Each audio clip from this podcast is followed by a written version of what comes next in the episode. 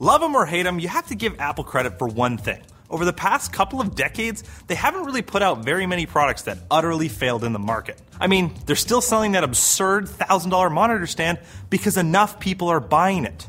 But one of Apple's most glaring missteps was this thing the HomePod. Apple's attempt to break into the smart speaker market. And the funny thing is that Apple seems like the perfect company to release a successful smart speaker.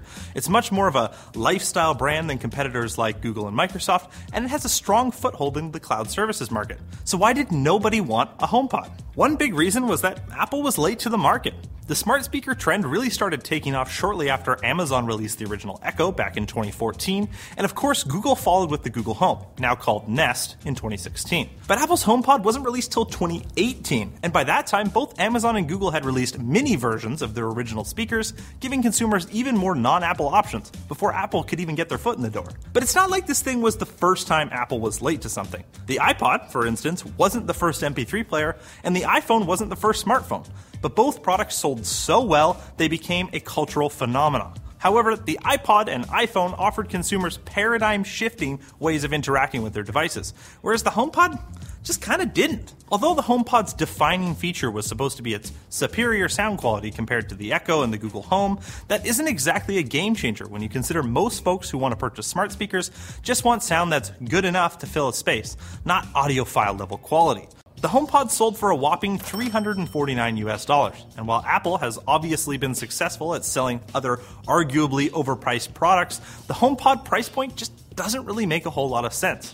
It was way too expensive for casual users looking for a smart assistant with decent sound quality, but it was also just too much money for people who are serious about sound. For that price, they'd be better off buying a cheap smart speaker from Amazon or Google to take care of the smart aspect and buy hi fi speakers for music separately. And as an added bonus, some of those other options you can just plug into hi fi speakers.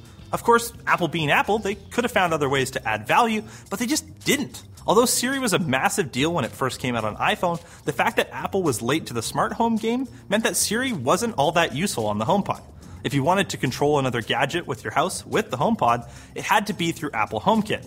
And although HomeKit isn't a bad ecosystem, there simply weren't as many devices that supported it as there were devices that already worked with Amazon Alexa and Google Assistant. But the final nail in the coffin was the limitations they placed on music. If you wanted to listen to music, you could only stream it through Apple Music, meaning if you were subscribed to another service like Spotify or Tidal, you were out of luck.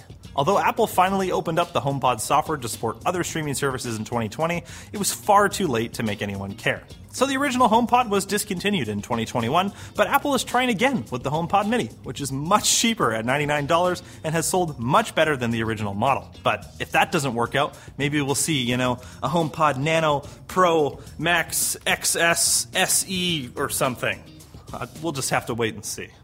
So thanks for watching. If you like this video, hit that like button. You can also dislike, although it won't show anywhere. You can check out our other videos, probably to the side somewhere. They'll they'll recommend some great ones, or even over my face. You can also comment with video suggestions, and don't forget to get subscribed.